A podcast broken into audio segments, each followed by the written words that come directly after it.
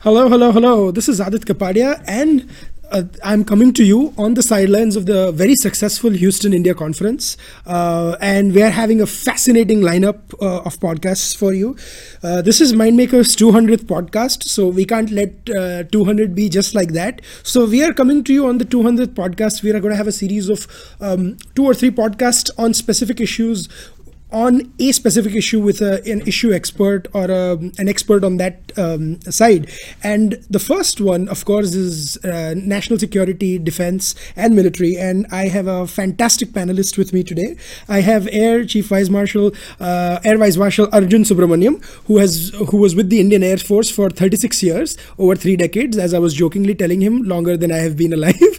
but he's he more than that. He's in his capacity here as a military historian historian who has written some fantastic books, um, as a strategic affairs expert, and a panelist whose views we heard at the Houston India Conference, and he had a refreshing take on a lot of uh, defense and security issues. So, welcome to Mind Podcast, sir. Thank you, thank you, Aadit. Such a pleasure. Yeah, and we'd been planning this for what two, three months since you were coming from coming to Houston. No, in, no, in fact, longer. I've been in touch with Pramod for almost a year, huh. and uh, when I was at Harvard last fall, I couldn't hmm. make it to Houston, even though Pramod had said uh, had had asked me to come down. Yeah, and so I'm glad uh, I've made it at last. Oh, absolutely, and trust me, it's it's great to have you on, sir. Um, before before we get into the nitty gritties, your books and other things that I really want to talk about, I want to talk about what you told today, and uh, it was a very. Fa- I mean, I'll tell you, uh, my my wife was in the audience and she was saying that she's not a buff on national security, yet she said she enjoyed your refreshing take because she had not heard that earlier before.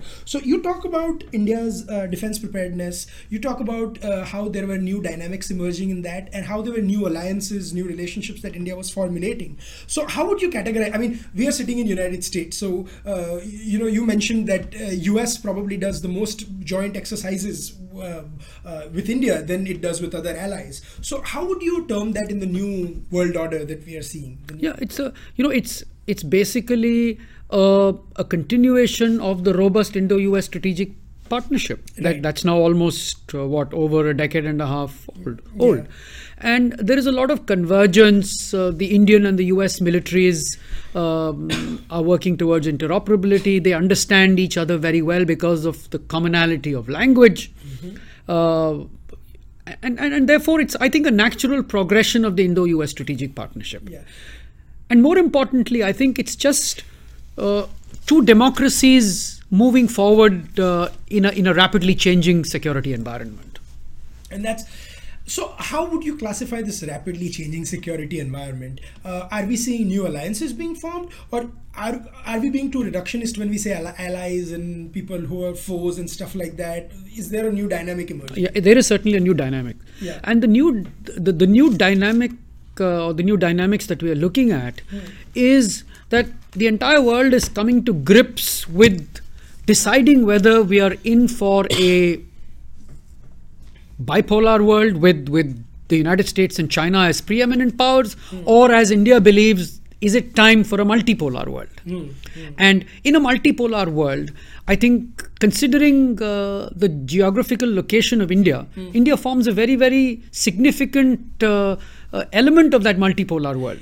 That's actually a good point you brought about India and China, and I want to talk about that in detail because even when it comes to Asia, India is refusing to look at Asia as a bipolar world where one one side is held by India and one side is held by China. What India is doing is actually developing alliances with other countries around, you know, Japan, Vietnam. But we'll talk about that later when we get to that.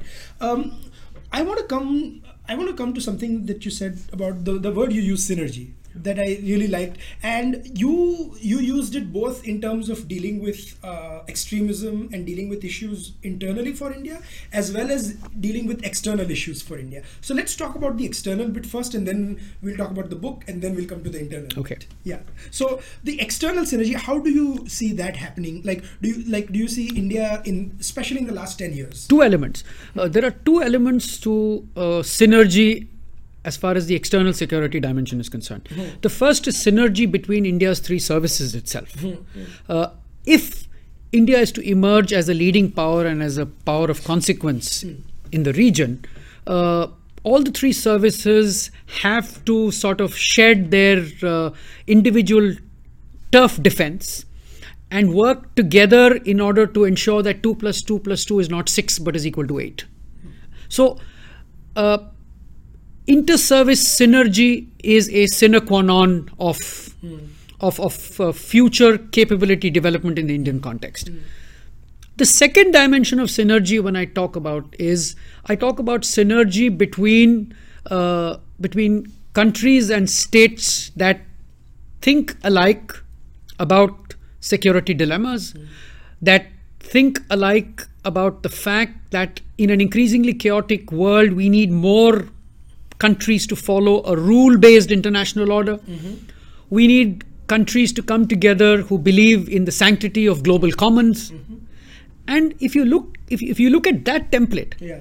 that is the foundation for the relationship between, say, India, Japan, Vietnam, Singapore, mm. that particular area. I'm not saying the United States. United States, of course, the yeah. Indo-US strategic partnership, Indo, India, United States, and Japan all form a part of this synergistic. Yeah. Uh, approach towards international security. Yeah. So, so that's yeah, where it and, is. And, and, Indian foreign policy has been always a fascinating subject for me, where an Indian uh, prime minister can probably visit Israel and talk to Iran probably in the same week and and that's that's the most incredible like indian indian foreign policy over the last 20 30 years yeah. has been like that yeah you know and uh, again uh, i think you you touch upon a very interesting point because uh, there was a recent piece that i had written in swarajya magazine yeah. Uh, that uh, that talked about engagement as the new buzzword in indian foreign policy mm. now engagement is a very interesting combination of hedging and engagement yes and that's exactly how some of India's uh, relationships mm. with multiple international part- partners has to be seen. Yeah, I mean, when we talk about, let, us just give an example to our listeners. When you talk about India, US, and Iran, uh, US was doing all these uh, sanctions and stuff, but India still managed to obtain a waiver. Yeah from the US. So India managed to keep both its economic interest in hand, yet not jeopardize the relations with either Iran or US, and it could deal with Iran in Indian rupees. So it was a very fascinating, I mean, uh, uh, three-way sort of uh, thing. It is testimony to two things. Yeah. One is testimony to India's emerging clout in the international arena. Absolutely. And I'm using clout not in a negative sense, but in a positive sense. Mm-hmm and the other issue is India's credibility. Right. When India tells the United States that, look, you've got to look at our engagement with Iran as essential f- for Indian economic growth. Mm-hmm. If India was not a credible power, mm. the United States wouldn't have sort of, uh, how do I say, wouldn't have uh, back, uh, you know, uh, uh, backpedaled. Backpedaled. Yeah. In terms of uh, threatening India with sanctions and things absolutely. like that. Yeah. So when you talk about um, credible power, uh, let's talk about the incredible part of India, which yeah. is the India India's wars, yeah. the, and the incredible book that you've written. Um, sorry for my uh, bad puns on this. I just couldn't resist. but um, uh, so India's wars, and I'm talking about uh, Air Vice Marshal is going to make an announcement in a bit, so I don't want to get to that first. Let's talk about the 47 to 71 book that yeah. you've talked about. I am particularly, I was particularly interested, but before we even get into the specific wars, um, for our listeners who haven't read the book, uh, what would you say that this book essentially would talk about? If I were to say that ah. in, in about two in about two or three sentences, if, yeah, if yeah. you have to tell. Yeah. Uh, India's wars is a is a hybrid military history narrative yeah. that aims to take the stories of the Indian Air Force, the Indian Army, and the Indian Navy mm. uh, to the common reader. Mm. Because when when I went across various colleges and universities in India, there were many young people who came to me and said that, look, we're interested in knowing more about India's armed forces, yeah. but we want it in the form of an easily understandable narrative mm. that is devoid of too much of both academic and military jargon. And that's exactly what I've tried to do. I've tried to offer a narrative that peels like an orange. And, and and you have succeeded completely. I mean, it's a fantastic book. I would recommend everyone to read it. Um, but, but you know, one thing I have to tell you, and India's military books on military history in India are quite less, and I'll tell you why I am saying that. There are there are individual accounts of military history, Yeah. but India's military history has been almost reduced to autobiographies Yeah. and biographies, Yeah. and it's a tragedy because I'm sure the and the tales of a, or the story of an individual officer or individual officers or heroes deserve to be told, but there also needs to be more and more history of specific wars, battles that the India the state has fought. Yeah, state. Yeah, the state has fought, and um, you talk about uh, you talk about. I mean, the synergy between the Indian Air Force, Navy, and Army, and there are so many small, small achievements, especially on Northeast, that India has. I mean, the Indian state, the amount of bodies that the Indian state has lost in the Northeast, if there was a you know an account of that, that would have, that would shock so many From people. 19 from the late 1950s From onwards in Nagaland. And, and now you have the bizarre situation or incredible situation where you know in Mizoram you have the Mizo National Front coming back to power. And if you look at the history of the Mizo National Front and the history of Lal Denga, that was just unbelievable how the Indian state managed to achieve that. Yeah, the Indian state managed to achieve that. Uh, you know, Mizoram is a is a successful case of uh, uh, transition. Transition, yeah. I Transition from word coun- mainstream. Yeah, It's- transition from counterinsurgency to amalgamation into the in, into the Indian state. Indian state, yeah. And that's why it's not hard to imagine that the Mizo National Front is now a mainstream political party. yeah, Yeah. Who, yeah, and and, and I digress. And, know- and and and I won't be surprised Yeah. If in the years ahead Yeah. the the NSCN IM becomes a, a mainstream national party yeah. in Nagaland. Yeah, we, we forget the, the Naga Peace Accord, a big Yeah. achievement of the Modi government, where yes. they got the NSCN IM in the uh, in Delhi, and when they made the announcement, yeah. that was I think two three years ago now. Yes.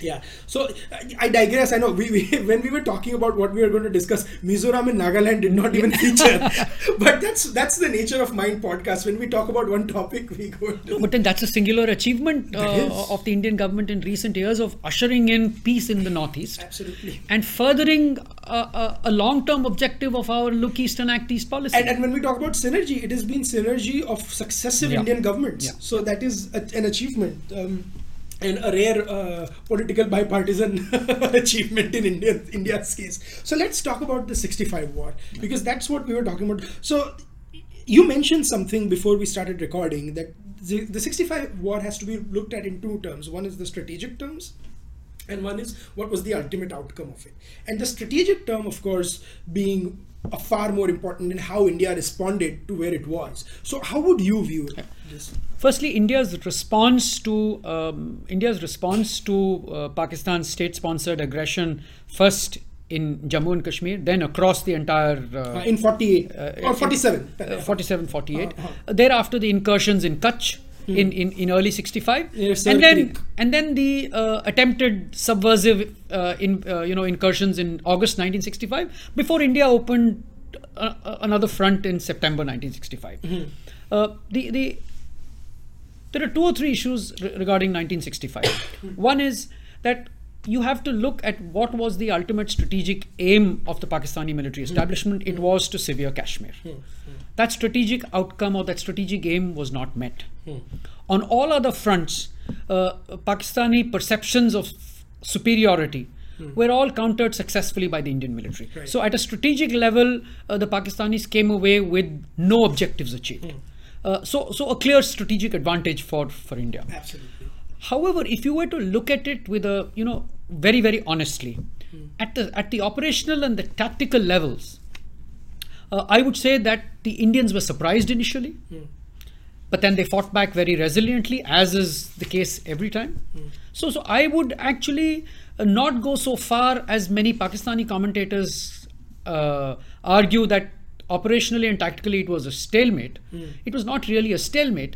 The Indians would have. The Indians were certainly ahead when when when the truce was called. yeah Uh, and there are certain constituencies within the Indian military who felt that Pakistan had reached combat exhaustion, Yeah. and that had the Indian military been given some more time, Yeah. it could have forced uh, a decisive outcome.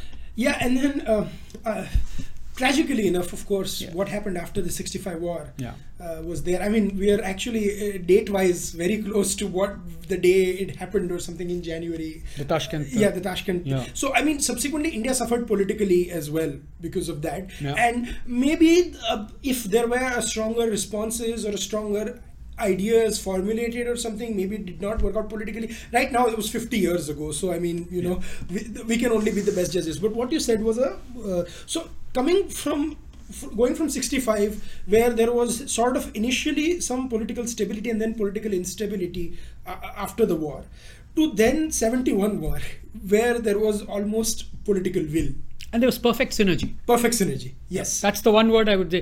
A perfect state synergy yeah orchestrated the collapse of East Pakistan. Yeah, and, and the most incredible part is the, uh, the state, the Indian state has never denied the account that has come out. Like since about you know um, uh, the Indian state, uh, what Indira Gandhi's and Sam Manekshaw's conversations were, or you know the accounts in JFR Jacobs' books for that matter. Uh, you know that that's the most interesting part because India had a long history of denying every Yeah. every good thing we had done, and then you you came to this. So. Uh, 71 war east pakistan especially was a, a clear clear achievement for in, not just the indian army but even indian spycraft. Do you know there is something which which which which the world hasn't recognized enough, and that is one of the first instances of large scale responsibility to protect operations. Right. Were conducted in 1971. You know, of late, responsibility to protect has become a buzzword in United in the United Nations. Mm, mm. But people don't give enough credit to India mm. for having initiated military operations in 1971 as a humanitarian and altruistic fallout of alleviating the refugee crisis. No, and, and who can forget uh, when you talk about the United Nations, that uh, moment in United Nations when uh, Swaran Singh was the External Affairs Minister and the Security As- uh, As- uh, Assembly Council had almost passed a resolution and Russia vetoed the. Yeah. That clip is there. Yeah. So um, I, India was actually against the whole world. Yeah. If with a very few allies, Yeah. and uh, it still managed to do what it did. Yeah. And uh, I think Sam, Sam, General Sam Manekshaw, and there are many architects of this. So I would, I would not even put it on just one person No, absolutely not. It was, it was teamwork of, of, of a very Of- superior and, order. and we can't even forget RN Kao. Of course. Yeah, like B. Raman's account where he talks about the cowboys of RAW and what he did. You know, we we people in the military like talking about this term shaping the battlefield. Right. Actually, Kao's boys shaped the battlefield. Cows were shaped the battlefield, and Yep. then the military came and Yep. did its Yep. work. So and then and then, then you were also mentioning how we can view the how we need to view the Eastern Front and the Western Front very differently. Yeah. And how? So can you quickly talk uh, talk about that, and then we'll talk about Yeah, the other you know, uh, uh, General Candeth, who was the uh, general officer commanding uh, in chief of Western Army Command, in his memoirs has written that he was he was quite cut up with Manekshaw when Manekshaw pulled out forces from the Western Front to increase the uh, the, the amount of west, uh, the offensive forces on the Eastern Front. Yeah. And that's when Sam Manekshaw uh, was very clear that he knew that with the with his current force levels, he could not force decisive outcomes both on the eastern, eastern and the western front. Hmm, hmm. And therefore, it is testimony to to India's strategic acumen at the highest level Yeah. that it decided that it would focus on the eastern front hmm. because there was a reason to do so Yeah. and that the Western Front would be more of a holding battle, wherein you don't allow the Pakistanis any space, and wherever you find any opportune spaces, you would attempt to launch offensives and, and seize ground. So, so overall, I would say that the Western Front. India did not have the necessary force levels in order to force a decisive outcome, hmm. and that's the way it, it, it needs to be seen. And you said the word 2 plus 2 plus 2 Yeah. earlier. 71 was a classic case of what was that. Yes. And even with specific achievements, so the Navy had the PNS Ghazi issue. Yeah. Um, Army, of course, on the ground, it had Indian Air Forces on the Western and the Eastern Front. Uh, Excellent performance. yeah, excellent Yeah. performance. And uh, because even in, I mean, in Kargil, you saw you did, and we're going to not talk about after uh, uh, 71 because that's in the next part of the podcast for a good reason. Um, uh, you, you, you, even you didn't see as much synergy as you saw in 71. There was synergy in Kargil, but like the, the Navy, of course, was not involved the same way it was during 71 and so forth. Yeah, So I, I agree. Yeah. uh, that uh, it's and, and and it's unfortunate. it's unfortunate. yeah. As an analyst, I've been scathing. I've been quite scathing of Yeah. uh, uh, the absence of initial inter-service synergy in Kargil. Yeah. And and that's such an important lesson that India needs to learn. Yeah. That maybe I mean, and I don't want to go into the realms of what could have happened and stuff. Right now, we just have to analyze what happened. Was it correct or not? And and clearly, a, a bit of inter-service synergy, inter-service synergy would have gone a long way there. So, uh, with that, I'm ending part one of this. Part two uh, Air, Vi- Vice Marshal is going to make a small announcement, and you guys would want to be around for this. And then we'll uh, wrap up the discussion with uh, talk a little bit of talk about the contemporary times and uh, internal synergy in within India. So, um, uh, Arjun sir, we were talking about 47 to 71. What about India's achievements after 71? Are you writing something about that too? Uh, absolutely, certainly. I mean, say, how can I stop at 1971? Absolutely. I can't because you see, when you start telling a story, you've got to complete it. Yeah, because I think not a lot of con- contemporary history of India is written. So, are we seeing a sequel? Yeah, I, I think you are seeing a sequel.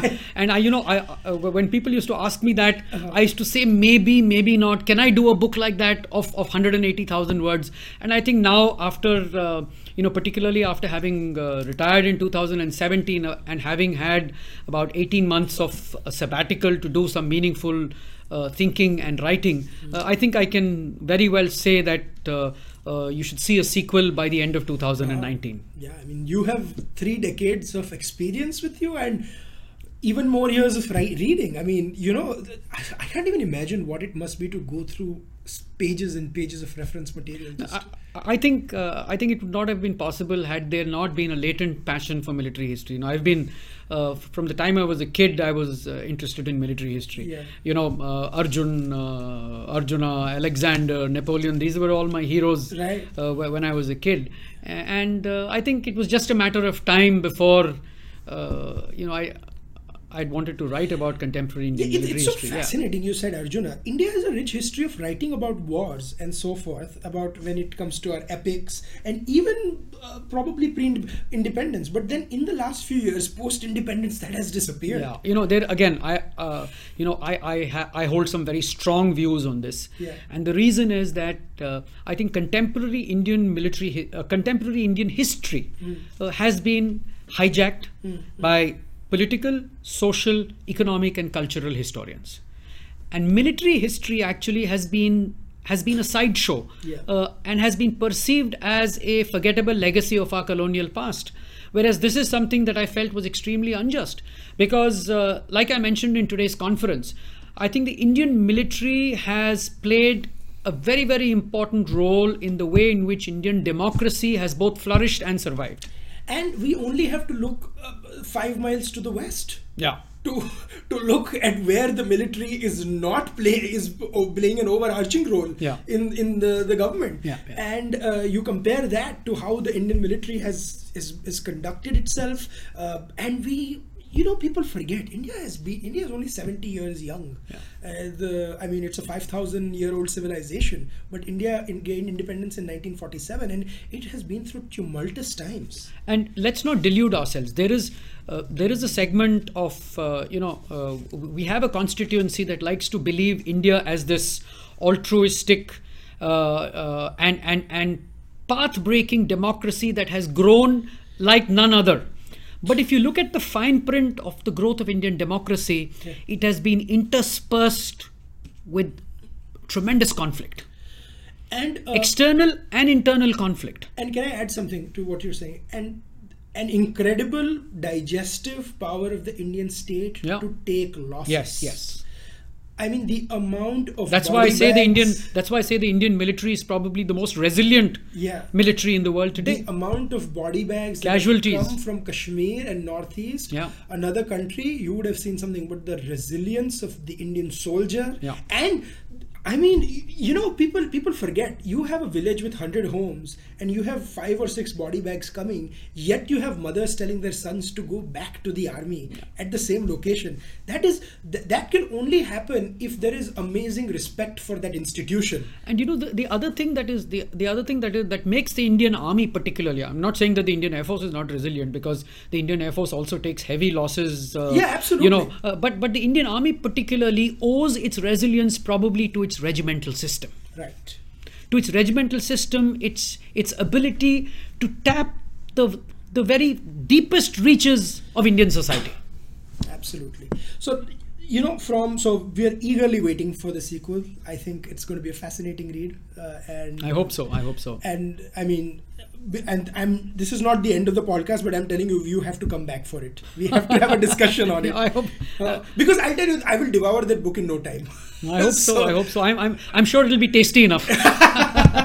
Indeed, I, I'm sure. The India's if India's history is any indication, your book is, is going to be. And, and you know, but I must share with listeners one aspect. Yeah. And that is that people people ask me, people think that war and conflict in contemporary India has ended with 1971 or Kargil. Uh-huh. That is, you couldn't have anything further from the truth. Mm. The fact of the matter is that if you if you look at the sheer landscape that I would be painting in volume two, mm. you will realize the extent to which India's armed forces have been engaged mm. in in multiple issues, in protecting sovereignty, in, in, in, in preventing internal fissures and cracks from growing wide open, mm-hmm. and from spreading its wings, yeah. uh, uh, you know, uh, in, into into areas of influence and interest absolutely. I, you know, I think uh, you you make my job very easier, uh, Marshal, because I was actually going to come into contemporary, and you yourself brought the point. So that's a perfect segue to talk about the last part of our podcast, what yeah. we were talking about. Because in, and I want to bring back to the Indochina point that you found, where India is forming alliances with Japan, Vietnam. You also have that issue. I'll just correct you over here. Yeah.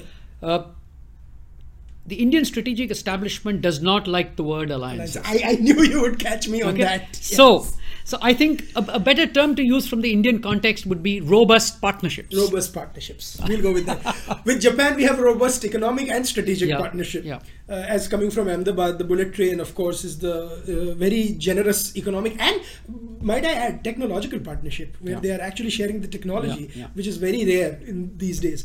But you know, I, am combining various questions into one because we're running out of time. Yep. Uh, right now, actually, there was a, a, movie coming out on the Uri surgical strikes and stuff, and we were talking earlier how the Indian state, what has difference is that they will respond in kind, and they will not be afraid to own up to it. Just two sentences here. Yeah. Okay. Both with let people forget that this changed approach to national security started with the cross border or the along the Indo Myanmar border strikes. Correct. Okay, and then we progressed to the the cross border strikes in uh, uh, along the line of uh, line of control, hmm. and then the the imbroglio at Doklam. Right. Now, uh, I will stay away from any kind of muscular chest thumping or sensationalism, mm-hmm. and all what I would say is the change in approach is from primarily a reactive form of deterrence mm. to a more proactive form of deterrence mm. with elements of coercion also embedded in it mm. with a larger signal of saying look you can't really mess around with us. Hmm. So you know i wouldn't read too much into this shift hmm. other than it's a little more assertive and more proactive. Yeah, I mean, it's happened for the better, no yeah. question about it. Yeah. And like what you said, uh, India somehow is very short about celebrating its own contemporary history. So, you, you know, you, you actually brought a, uh, you actually mentioned a very interesting point where you said the uh, writing of Indian history was dominated by political, economic, and social and cultural and cultural things, and that's a tragedy. Why would it be wrong for us to celebrate our victories when we were not even when we were provoked? Someone attacked us. We we responded in kind and showed our grit and why is it wrong to celebrate it. Again again. Again i would i would uh, sort of uh, uh, i would uh, sort of suggest mm. a little caution here. Yeah. Uh, s- celebration again is not the right word to use. Well celebration of heroes. E- even celebration even celebration. You know you need to a you need to remember them Correct. you need to honor their their sacrifices Sure. but more importantly you need to understand the context in which those sacrifices were made absolutely so that you don't repeat the situational Yeah. occurrences that cause more such people to offer such sacrifice yeah as the cliche goes happens once and happens twice shame on me Yeah. that, and then the more and that's why i would rather i would rather look at the benefits of having a highly trained military yeah by using the cliche of the more you sweat in peace the less you bleed in war yeah and an highly informed establishment Yeah. Yeah. a- and a probably highly informed citizen citizenry. that is another thing narrative narratives narrative. like li- li- like uh, professor Paranjape mentioned this morning Right. we need more narratives Yeah. and we need more objective and correct narratives Right. not jingoistic or skewed narratives Hmm. you need objective narratives Yeah, and and you you nailed it uh, when you said that because uh, we we have a, we even militarily like military when we talk about defense national affairs.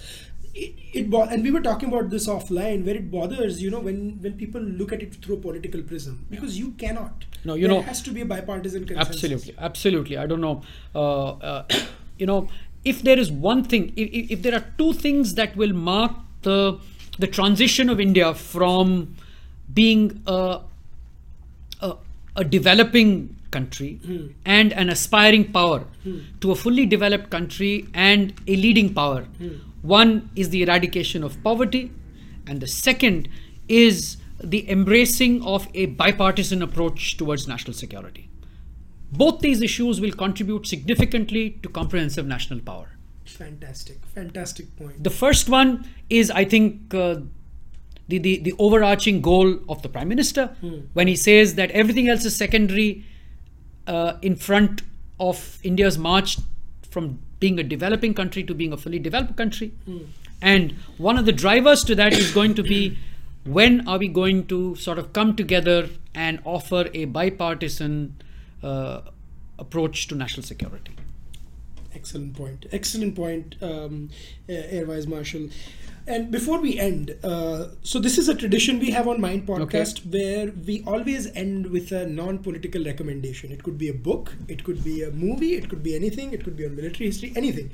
Um, before you give your recommendation, I am again recommending please read India's Wars and and read everything that uh, Air Vice Marshal has written in terms of columns and books. He's he's a fascinating mind and uh, a rare commodity. A military a military a, mi- um, an Air Force man who's become a military historian with a very nuanced take on strategic affairs and world affairs. And you have not limited yourself to just viewing from India's national security purpose. You're also when you write your columns, you're also writing about the global changing worlds. So do read everything that he writes. He tweets at Rhino Historian Yes, at R R R H I N O uh, historian. Uh, I'm assuming you all know how to spell historian.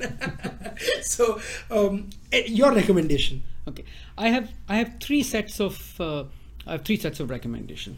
One is in-house, from where I come from. That uh, the next decade needs to see a significant shift in inter-service synergy Yeah. within India's armed forces. It's happening, but much more needs to be done. Second, second is I would like to see uh, greater synergy between the military and the civilian bureaucracy and, and the political establishment. Yeah.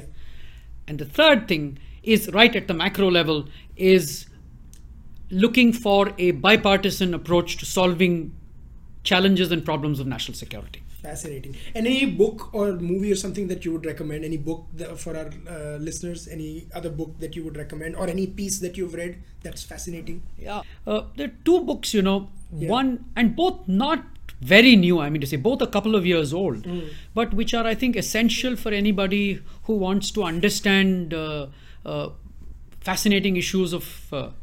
Uh, you know, strategy as well as uh, geostrategy. Uh, the first book is a is a book that's called War from the Ground Up. Uh, it's written by uh, an ex uh, British Gorkha officer, uh, Emile Simpson, and uh, he's done two tours in Afghanistan. And he's written a book in his late 20s, when he was in his late 20s, that talks about war from a 29 year old's perspective, but a 29 year old who's far wiser than his age. And the book exhorts policymakers and governments across the world to understand the rapidly changing character of war. And the second book, of course, is Sanjeev Sanyal's uh, Ocean of Churn.